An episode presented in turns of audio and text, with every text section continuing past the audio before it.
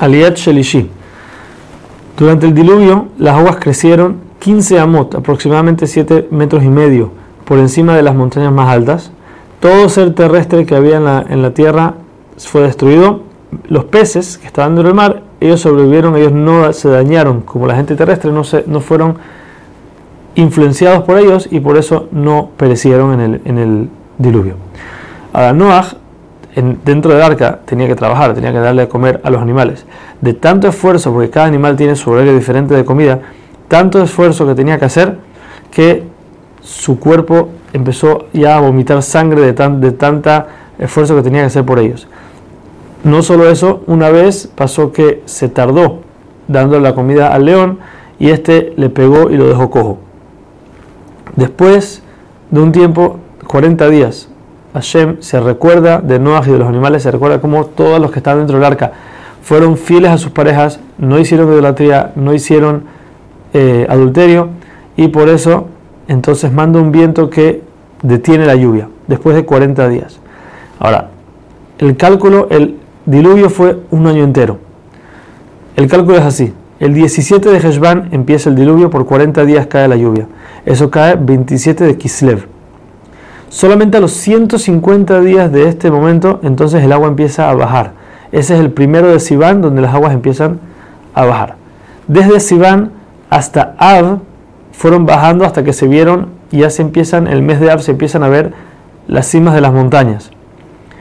Cuando, se, cuando esto pasa, entonces Noah abre la, la ventana del arca y envía al cuervo a ver si él no regresa, quiere decir que el, el, diluvio acabó y se puede salir del arca. Pero el cuervo, pensando que Noah quería matarlo a él para quedarse con su pareja, lo único que hace es que da vueltas alrededor de la, del arca, no, no busca en verdad si la tierra se secó o no, y regresa. A los siete días de esto, Noah manda ahora a la paloma para ver qué pasa. La paloma da vueltas y regresa porque no había nada, no había todavía tierra firme para poder posarse. Siete días más, Noah manda ahora de vuelta a la paloma, con la cual le trae ahorita una hoja de oliva. Ahora la oliva es amarga.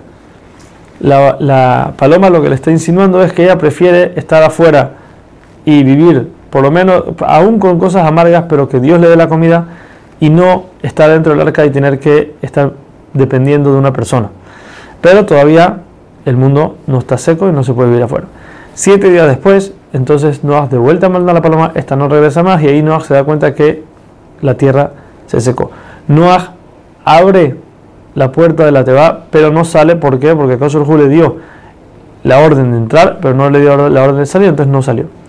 El 27 de Heshvan, exactamente 365 días después de que empezó el diluvio, entonces la tierra se seca y ahí termina toda la era del diluvio, que fue un año entero, que fuese el castigo que merecían estar un año entero dentro del diluvio.